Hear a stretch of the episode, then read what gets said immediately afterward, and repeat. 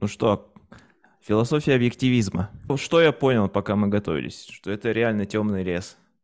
Очень сложно, точно за один угу. прием как будто всего не осилить. Сегодня давай попытаемся копнуть, да, разобраться. Немножко поговорим о том, кто такая Айн Рэнд, о ее философии, об отношениях с другими философами. И обсудим, что нового узнали, может быть, как поменялось отношение. Угу. Ну, погнали.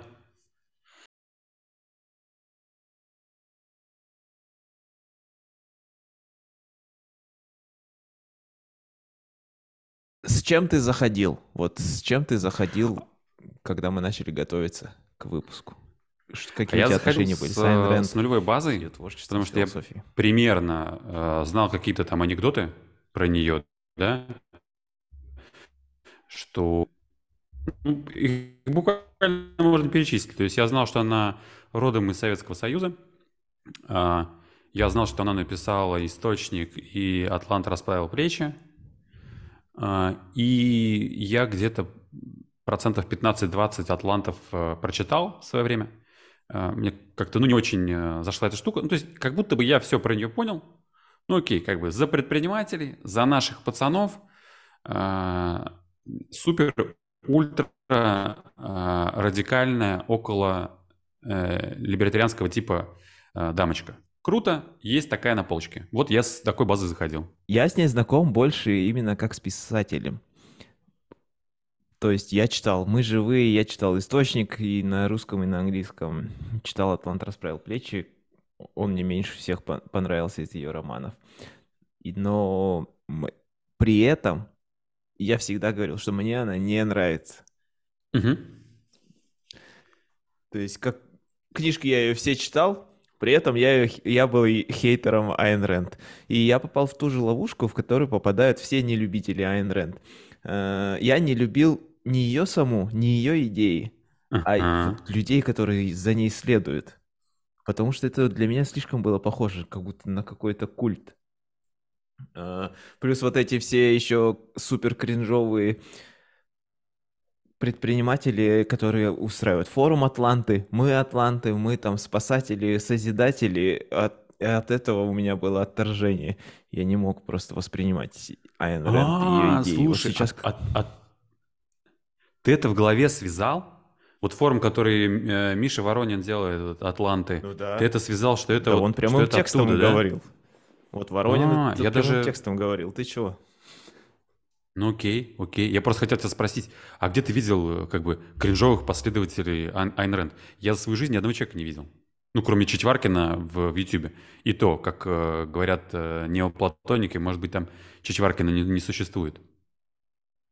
А как-то в моем пузыре как-то люди где-то в конце 2010-х годов, вернее, в начале 2010-х, как будто все начали читать Айн Рэнд. Атлант расправил плечи. Угу. Когда Альпина переиздала ее у себя, все, все резко стали да. читать эту книжку и обсуждать, и поэтому... Я не... Ну, слушай, это у тебя, моя проблема, у тебя очень это хорошее не проблема Айн Рэнд. Да, у тебя очень хорошее окружение, просто у меня во дворе пацаны никто не читал. Я вышел, спросил, и говорит, М? ну и все, он как бы селедку развернул и э, пошел дальше. И вот сейчас, чтобы разворачивать Айн Рэнд, мне кажется, нужно начать с ее биографии, потому что не... Угу. Зная ее биографию, можно понять, почему она такая была такая, какая она есть. И, кстати, про ту ошибку, про те грабли всех нелюбителей Айн Рэнд, на которые я наступил, почему ее не любят вообще люди? Потому что она сама была очень антагонистичная. Она была очень нетерпимая. Как человек, часто неприятная. Э, даже высокомерная. И вот из-за того, была я бы такой, сказал. как... Да, из-за того, какой она человек, из-за этого она людей от себя отвергала. Ну, давай быстро по биографии, да, Лиса Розенбаум. Угу. Ее отец из бедноты пробился в средний класс, был химиком или аптекарем. Аптекарем, своими да. руками, угу. своими руками он добился, вырос И большевики, и все из-за большевиков потерял. Семья жила в бедности. Так Алиса страдала в Советской России до 20 лет, пока чудесным образом ей не одобрили выезд из Советского Союза, навестить родственников в Чикаго. И она в возрасте 20 лет попала в Соединенные Штаты с 50 долларами в кармане. Начала писать. Там, ну, ей сильно повезло, да, что она встретила, по-моему, на второй день своего пребывания в Штатах она встретила этого режиссера, который ее ввел, э, ввел, дал ей и работу, она стала работать, стала писать пьесы, продала пьесу. Там же встретила своего мужа в Голливуде, с которым была она вроде гоняла там с другими парнями. Ну, с мужем была все время до его смерти. А я не знаю, что значит, э, что значит повезло. Вот это тоже какая-то загадочная штука.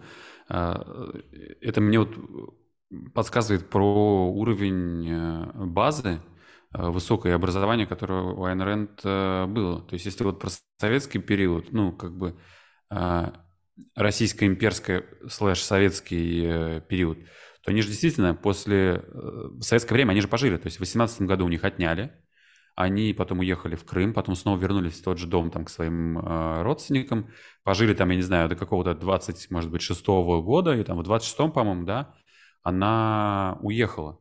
И вот понимание, то есть э, человек жил в Петрограде, переезжает э, в Штаты, и в течение достаточно короткого времени, даже если у тебя есть э, знакомый, получает э, работу редактора и сценариста, по сути, да, то есть э, чем она в течение жизни и подрабатывала. Для меня это шок, конечно, вот с, каким уровнем э, уже знания интеллекта нужно обладать, чтобы на литературную работу пойти в чужой стране, в которой ты никогда не был. Да, и ну, в целом она была очень образованная, да, она изучала Аристотеля, по-моему, в Петроградском университете. И любовь к Арист... уважение к Аристотелю она на всю жизнь сохранила. Э, вот, ну и в целом можно... была очень умная женщина, да. Да, можно вот здесь еще добавлю, то есть э, тоже это пробрасывает нас к предыдущим выпускам там и про образование. Э, она же училась э, в одной из лучших гимназий Петрограда у философа Лосского, и он как бы был почитателем там, э, и Платона, и Аристотеля и так далее. То есть базу логическую он э, задал ей мам не горюй. И в университете тоже он один из преподавателей у нее, который принимал у нее. Э, и, кстати, Лоски потом переехал тоже, по-моему, в Штаты, там преподавал. То есть ребята у нее, педагоги были очень, очень сильные. База была, да. И База была, да. Для меня интересно было узнать ее, и откуда она взяла свой псевдоним. Я, кстати, я не знаю, расскажи. Нет, нет, не знаю, расскажи, пожалуйста. Говорят, что она решила взять псевдоним, когда начала писать, для того, чтобы не было проблем у ее семьи, которая осталась в Советском Союзе. Айн — это финское имя писателя, писательницы, которую сама Айн Рен даже и не читала, просто ей понравилось звучание. Она взяла имя Айн у этой писательницы. А Рент Угу. Это фамилию она взяла от своей печатной машинки Рент Ремингтон. Потому что она же работала mm. машинисткой и плюс много печатала. Вот, так она собрала себе свой псевдоним. Угу. Айн Рент. Продала пьесу, да, э, подняла денег, вдохнула свободнее, стала, стала писать. По, и по книгам, да, пробежимся. Мы живые, угу. тема «Человек против государства». Да ценность, о ценности человеческой жизни и зле тоталитарного государства. А, и там как раз э, вот, поднимается тема, которую в эссе вообще философии объективизма будет Айн Рэнд еще поднимать, а о том, как государство заставляет, государство или группа вообще заставляет индивиду, индивидуальность, заставляет личность жертвовать своим, своими правами. Mm-hmm. Потом важное, важный это рассказ Гимн, да, про значение эго, про то, как человек открывает значение слова «я». Угу. Очень круто. Да, и это причем, э, с одной стороны, э, модно было достаточно и конъюнктурно в то время, потому что вот э, романы, э, ну, по-моему, вот Замятин мы до, наверное, этого периода, да, написал, да, про э, вот такую боль э, социалистического государства, про там коллективизм. И, и как бы плюс-минус про это был модный... двор еще. Скотный двор, да. То есть про это... Но в чем свежесть да. идей? Кажется, что вот помощь э, э, ближнему, вот такой всеобъемлющий альтруизм, он присутствует э, ну, не только в каких-то политических доктринах, но и там, у консерваторов в, в религиях это, да, чтобы вот максимальная добродетель – это помогать всем. И вот свежесть мысли, может быть, она сейчас не свежа, но тогда она казалась очень революционной, что вот через эгоизм это тоже негативное слово, да, вот. в позитивном ключе слово эгоизм вообще никогда не воспри... до сих пор оно не воспринимается. Вот говорят, ты эгоист. Ну все, это клеймо на, на, на человека, если его эгоистом э, называют, что через эгоизм ты э, благо ты распространяешь. Вот помоги себе, и через помощь себе любимому, любимому вот и распространится э, благодати на всех в первую очередь.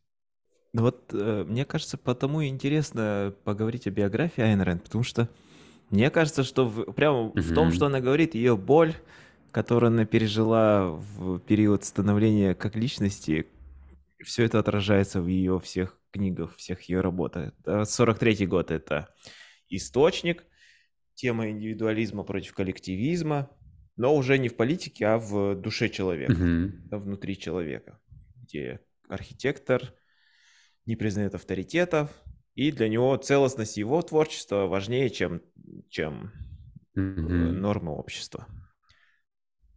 И, и вот важно, кстати, когда источник с таким трудом был написан, потом с таким трудом опубликован, э, Айн Рэнд сидел со своим ментором тогда и близким другом с Изабеллой Паттерсон.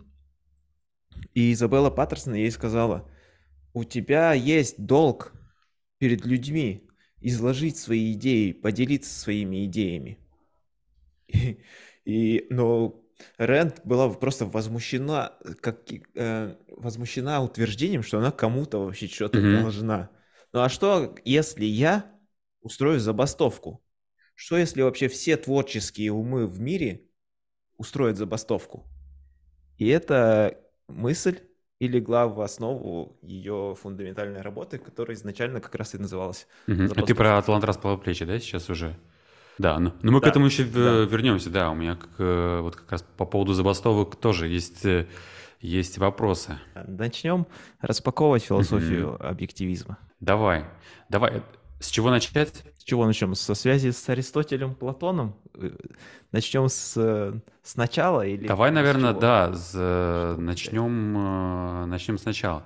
Мне кажется, что вот как раз э, истоки вот в чем э, э, кроется. Во-первых, ей изначально полюбилась э, вот философия э, Аристотеля, логика, да, э, очень сильно на нее, э, как мне кажется, это вот по биографии мы видим, на нее это повлияло, то есть это со, э, со времен гимназии, университета. Вот рациональный и логический аристотелевский взгляд э, на мир, это стало фундаментом вот мышления вообще. И потом она стала э, как бы в мире, особенно вот э, в, в раннесоветское время, она увидела просто противоречие того, что, э, что она думает с тем, что происходит в реальной жизни. И вот это породило какую-то вот такую боль, занозу, которую она потом пыталась всю жизнь раскручивать. И вот помимо того, что ну, мы там в жизни делаем какие-то выборы, да, не знаю, во что верить, э, какую философию поддерживать, да, э, каким, эм, каким богам молиться, но иногда не отвечаем на, на вопрос, а, а что не нужно делать. И вот она себе как бы потрудилась и, и, mm-hmm. и нашла вот э, истоки вот этих э, болей как раз э, от, от Платона через Канта и в, в социализм, и в наши, в наши дни. Ну, мы потом попозже, наверное, раскроем вот эти тезисы. Ну, началось с Аристотеля, да. да. Верну, ты как раз сказал про логику и про да. противоречие. Потому что она, да. для нее это супер важно, да. Э, она говорила, что мышление – это процесс отождествления и объединения. Такая, такая как раз классическая штука, да, еще из Древней Греции. И вот она говорила, что, э, вот цитирую, «Средство установления истинности ответов – логика, а логика основывается на аксиоме «бытие существует». То есть логика для нее это искусство непротиворечивого отождествления. Угу. То есть противоречий не существует. Атом, он есть сам по себе. Ну, тоже можно сказать о Вселенной. То есть в них угу. нет никаких противоречий. Часть не противоречит целому. И э, вот она говорит, что прийти к противоречию значит признать ошибку в своих рассуждениях. Да. А поддерживать противоречие значит отрекаться от собственного ага. ума. Поэтому для нее важно получается логика как средство для того, чтобы избавляться от противоречий. Ты что-то выяснил, в нем нет противоречий, противоречий нет с твоей угу. картиной, да, с общей картиной, и тогда ты встро... встраиваешь это знание в свою картину мира и вот так создаешь объективную реальность. Да, да, да. И причем вот самое это важное, что с опорой на чувственный мир. Вот ты там как-то правильно сказал про а, отождествление. Э, непротиворечивое отождествление, так, по-моему, ты э, выразился, да? Да, логика — это искусство непротиворечивого отождествления. А, ну хорошо. Ну, как я понял эту фразу, непротиворечивого отождествления. То есть это что такое отождествление? Это означает соотнесение себя с, э, с окружающим э, миром. И вот на чувственном уровне я вижу этот, э, чувствую, да, осязаю, чувствую, вижу, слышу этот предмет, наделяя его местом, то есть вижу его место в, в пространстве, либо относительно себя, и у меня вот в этом взаимодействии противоречий никаких не, не возникает. Для меня это такая чувственная реальность, и вот она, э, это вот то единственное, что реально. И от этого нужно дальше все, вот эта база, и от этого нужно дальше все выстраивать. И истина — это и есть признание mm-hmm. реальности, а разум — это единственное средство познания. То есть разум — это вообще единственное мерило истины. Да, да, да, да, да, да. Ну, при всем при этом еще там, кажется, немножко от э, либертарианства э, есть, потому что э, разум не все может э, познать. Это как, э, вот, по-моему, у нее же есть эта э, метафора с, э, с территорией и, и с картой. То есть ты можешь не, не знать всю территорию, поэтому у тебя правда может быть ограничена знанием местности твоей и знанием твоей э, карты. И поэтому твое, твое знание, оно вокруг твоего существующего контекста сейчас и реализуется. Ты можешь ошибаться, но ты в моменте все-таки прав, потому что ты опирался на угу. э, существующую реальность, не знал о существовании, там, я не знаю, э, спичек, там, огня и так далее. И для тебя это было истина, потому что в твоей картине мира каких-то частей не хватало, и развиваясь, натыкаясь на эти новые части, ты вот эту картину мира для себя э, расширяешь. Э, что еще тут хотел сказать? Вот про Аристотеля мы с, э, сказали, и э, что я заметил, как, как, когда я это читал, и вот это, кстати, э, в пику твоей мысли про ее э, категоричность. Что вот мне понравилось и что мне кажется нравится людям, которые э, подписываются под словами э, Айн Рэнд. Вот такой человек, который что-то новое открывает, либо что-то новое э, презентует, он должен быть э, категоричным, он должен быть еретиком по отношению э, текущему э, статусу КВО для того, чтобы быть вот таким э, моральным ориентиром, на который вот стоит э, равняться. То есть она своей жизнью хотела показать э, идеальный э, пример э, того, как э, нужно жить. Потому что если смягчать это, ну, можно так, можно и так. Возможно, мы... Есть вот такой подход в философии, есть вот такая философия. А возможно, мы в, э, значит, в симуляции, а можно, э, может быть, не в симуляции, не все так однозначно.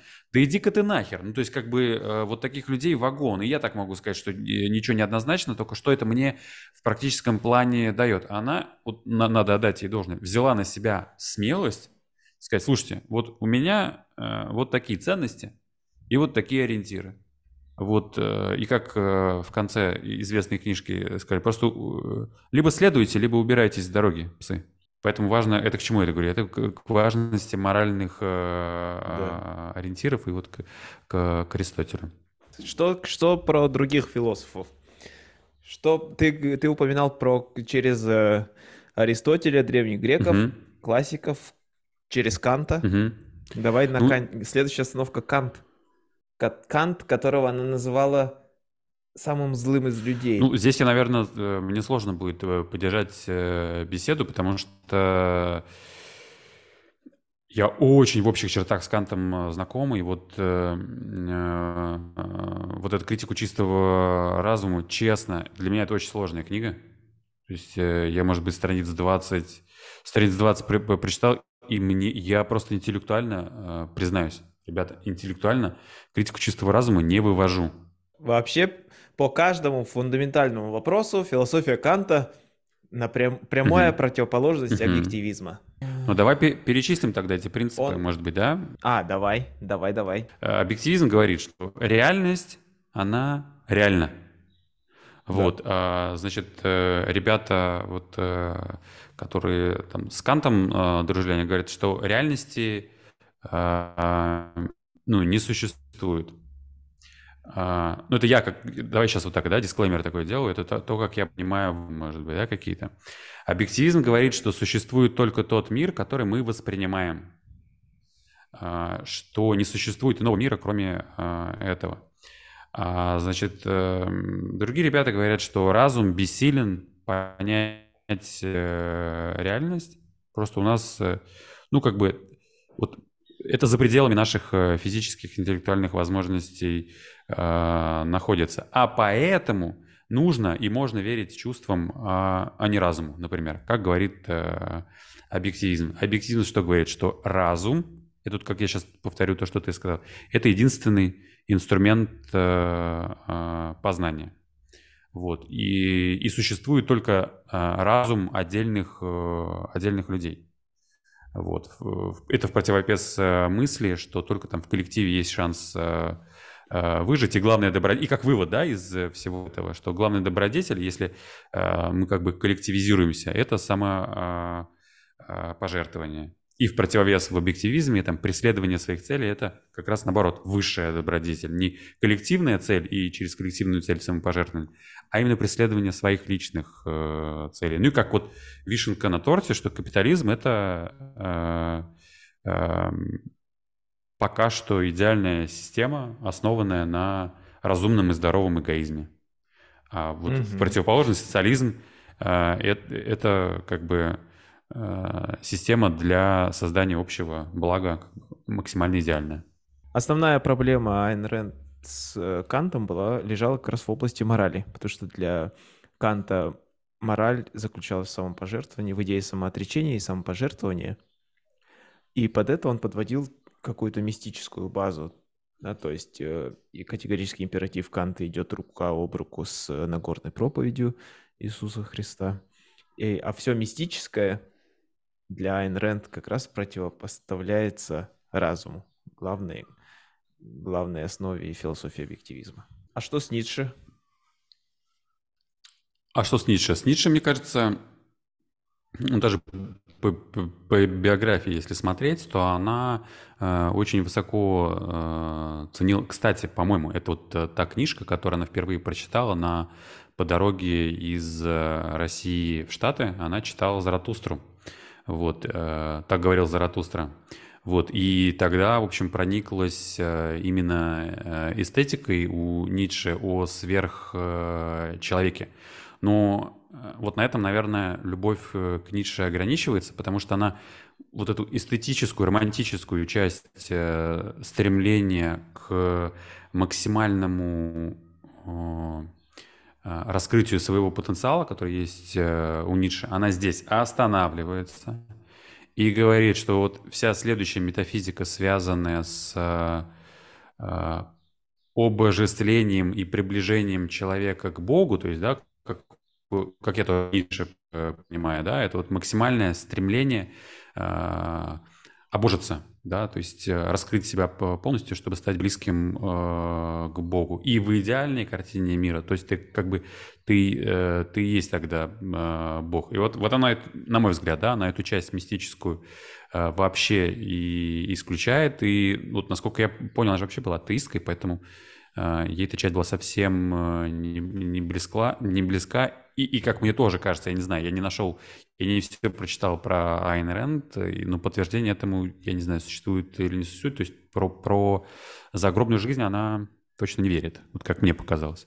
Поговорили немного про философию, но если переходить дальше да, к, к экономике и к политике, важно сказать про, поговорить о капитализме. Что для Айн Рэнд важно? Для нее важ, важнее всего разум, и она говорит, что существует только индивидуальный разум. Не существует... Ну, думать — это как есть, как питаться.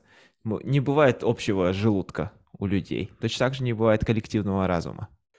А есть же такая фраза, да, как коллективный разум. Есть, есть же такое, да? То есть э, психология толпы, коллективный разум, это же все э, все-таки как будто бы оно и как бы этого и нет, но оно, но оно называется кем-то так, что это как будто существует. Э, ну, это просто используется слово разум. Это максимально далеко стоит от того, от разума, от мышления, э, каким его представляла и как о нем говорила Айн Рэнд. Согласен. Вот есть люди, которые не желают мыслить, они могут выживать только подражая какому-то заведенному порядку. Ну, собственно, как, как живет толпа, как живут в, в коллективистских сообществах. Э, а люди, не желающие думать и работать, могут выжить, ну, только отбирая силой то, что произведено другими. Вот, сейчас процитирую. Она говорит, что есть лишь два основополагающих вопроса, которые определяют природу любой социальной системы. Это признает ли эта система право личности? И допускает ли эта социальная система использование физической силы в отношениях между людьми? То есть вот этот второй вопрос – это практическое воплощение ответа на первый вопрос. Если социальная система права личности признает, то она не, не допускает использования физической силы. Ну и наоборот. Поэтому основной единственный вопрос – свободен ли человек? И Айн Рэнд говорит, что капитализм – это единственная система, которая отвечает «да» на этот вопрос. Почему? Ну, потому что э, ну, в капиталистическом обществе все человеческие взаимоотношения добровольны. Э, право соглашаться с другими не вызывает никаких сложностей в капитализме. Самое важное в капитализме это право не соглашаться. Угу. А в любом тоталитарном, авторитарном, некапиталистическом сообществе ты лишен права не соглашаться. Ну, получается, даже во времена Айн Рэнд она вот э, не могла положительно ответить э, сразу на два этих пункта не про одну страну в мире, наверное, да? Потому что, как минимум, права личности, ну, если не везде есть, то в большинстве стран, я надеюсь, декларируются, как минимум.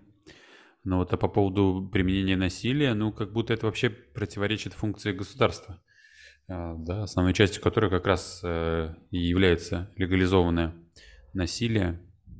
Вот тут есть, мне кажется, э, противоречие, да, то есть э, как это э, называется? То есть она последователь, э, получается, такой минархистской идеологии, то есть, да, минимального государства, когда защита договоренности отгружается, значит, судьям, защита внешних границ армии и защита от внутренних преступников полиции. Вот. Но кажется, если ты на этот путь вообще встаешь, то э, любая же система э, хочет разрастаться. И, кстати, в Атлантах э, то же самое.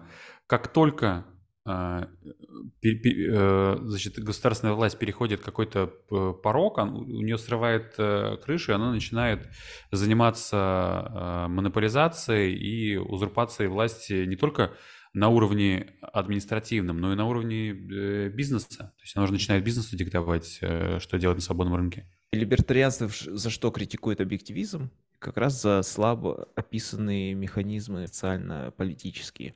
И либертарианство говорит, что можно брать у объективизма философскую базу, а либертарианство угу. должен давать экономическую и политическую. Что я искал, кстати, да, вот э, у Айн Рэнд? Я искал как раз э, ответы там про формулу э, минимального государства или вообще как, как действительно общество может развиваться, э, если эм, ну, вот это хотя бы минимальная модель атлантов реализуется в, в реальности. И я этих ответов для себя не нашел. И для меня это все-таки объективизм на, на текущий момент, вот в практическом плане, все-таки является какой-то ну, идеалистичной э, системой. Объясню почему. Почему и идеалистичной. Потому что мне конкретно эта система импонирует.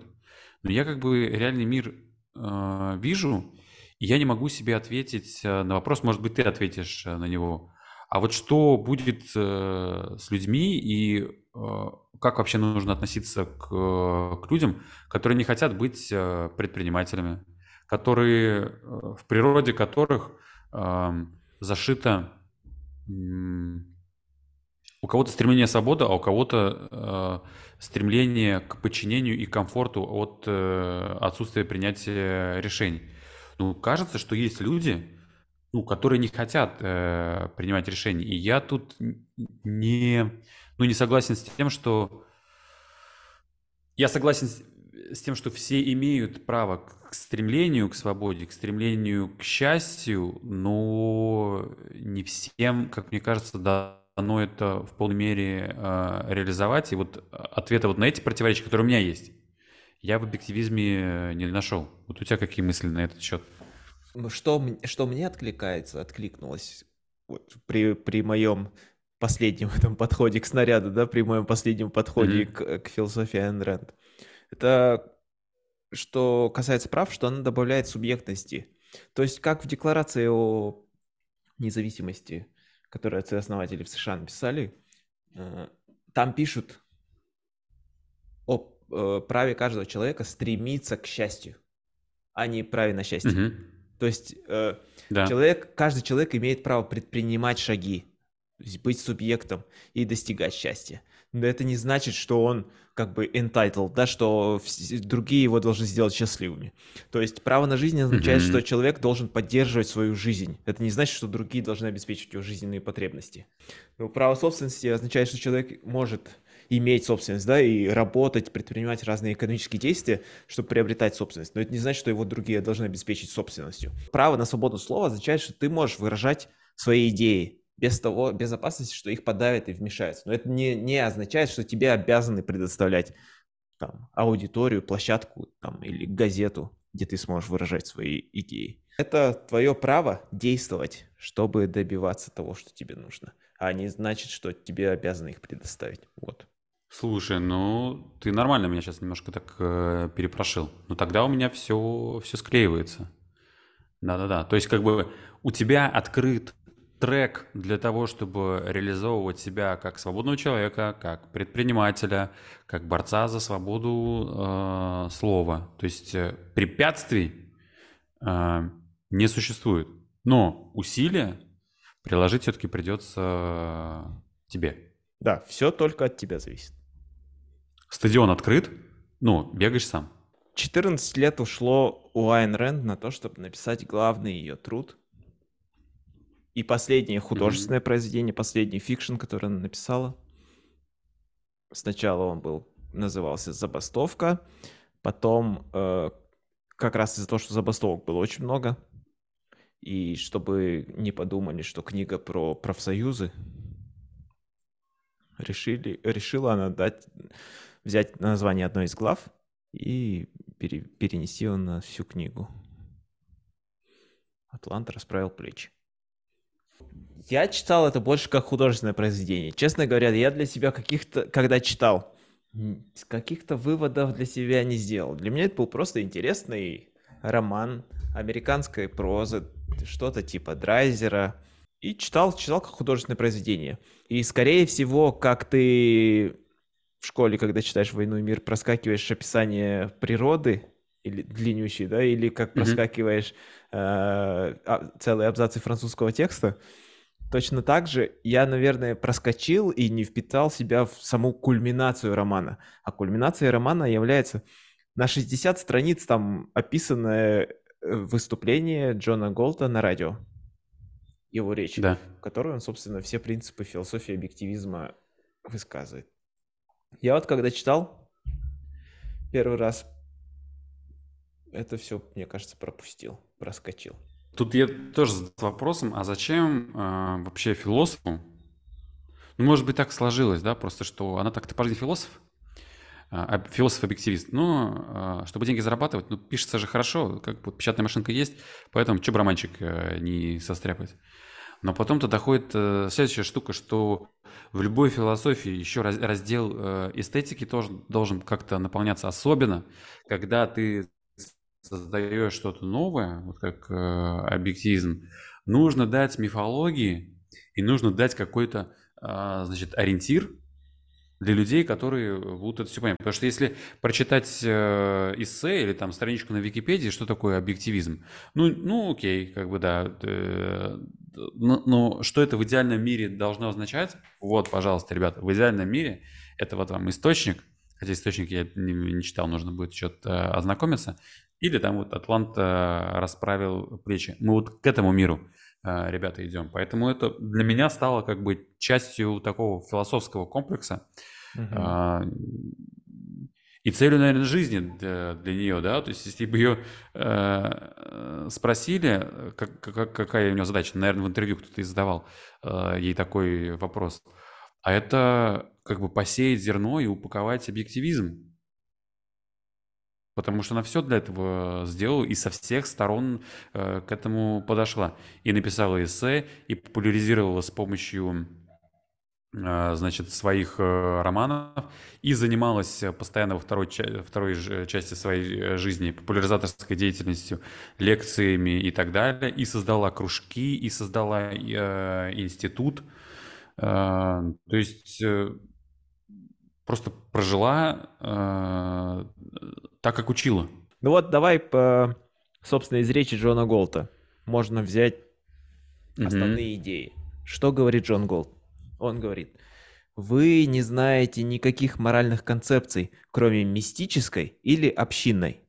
То есть вас учили, что мораль это или кодекс поведения, навязанный сверхъестественной силой, или поведение, навязанное обществом. То есть ты или служишь во имя Господа, или на благо соседа, чтобы угодить авторитету или на том свете, или за соседней дверью. Кому угодно, но только не вашей жизни или удовольствию. Да, страшные слова. Ну, ну верные. Да. Мораль-то для Айн Рэнд – это внутренний, внутренний компас. Мораль должна исходить не снаружи, а изнутри от человека. То есть получается, что ты приходишь к через разум, ты приходишь к вот у нее вот три принципа, которые э, ее главные направляющие ценности жизни: разум, цель и собственное достоинство, self-esteem. Разум это инструмент познания, единственный инструмент познания. Цель человека это выбор своего счастья, которому разум должен проложить дорогу. То есть ты разумом выбираешь свое счастье. И третье, собственное достоинство, то есть несокрушимая уверенность в том, что твой ум способен мыслить, личность достойна счастья. А это все означает, что ты как личность достоин жить. И при этом вот эта мысль, она совсем не означает, э, что ты должен в идеальном мире стать э, предпринимателем. То есть если ты э, в рамках своего разума понимаешь, что цели другого человека, может быть, тоже там предпринимателя, совпадают с той дорожкой, и, которую хочешь пройти ты, окей. То есть э, вполне, если ты э, действуешь в рамках э, этих целей, это тоже ок. Потому что иногда, вот у меня было такое понимание, что значит, iRent это обязательно ты должен быть предпринимателем. А, кстати, вот в книжке как раз Атланта расправил плечи. Огромное количество достойных людей были на позициях, так скажем, сотрудников, управленцев, там, кочегаров, поваров и так далее. Самое главное – это что ты делаешь выбор сам, а не автоматически. Для нее главный порог — это жить автоматически. То есть, по сути, как животное. Человек — это тот, кто выбирает. Угу. И опять возвращаемся, слушай, да, к, к осознанности. Айна Рэнд, может быть, про это и прямым текстом э, не говорила, но вот исключение себя из автоматизмов, это же есть осознанность. Да. Когда каждый момент, момент своего времени ты такой, а, вот сейчас я сижу с Хонгером разговариваю, а вот хочу, э, я не знаю, там кофе сейчас попить. Ну, то есть примечаешь, примечаешь, примечаешь. А вот сейчас я наорал, потому что я так не хотел, а вот э, я вспомнил там что-то и, э, из детства. И вот ты так, так продолжаешь э, жить, сам себя э, наблюдая. И объективизм говорит, опять же, про то, что нужно, важно тренировать разум, да? Разум для главный твой инструмент познания – про это же, про этим же мы и заканчивали, когда говорили про Бусидо, помнишь? Начни да, себя, тренируй да, себя. Да, да, да. Потом, переход... потом только переходи угу. к семье и к своему сообществу, к государству.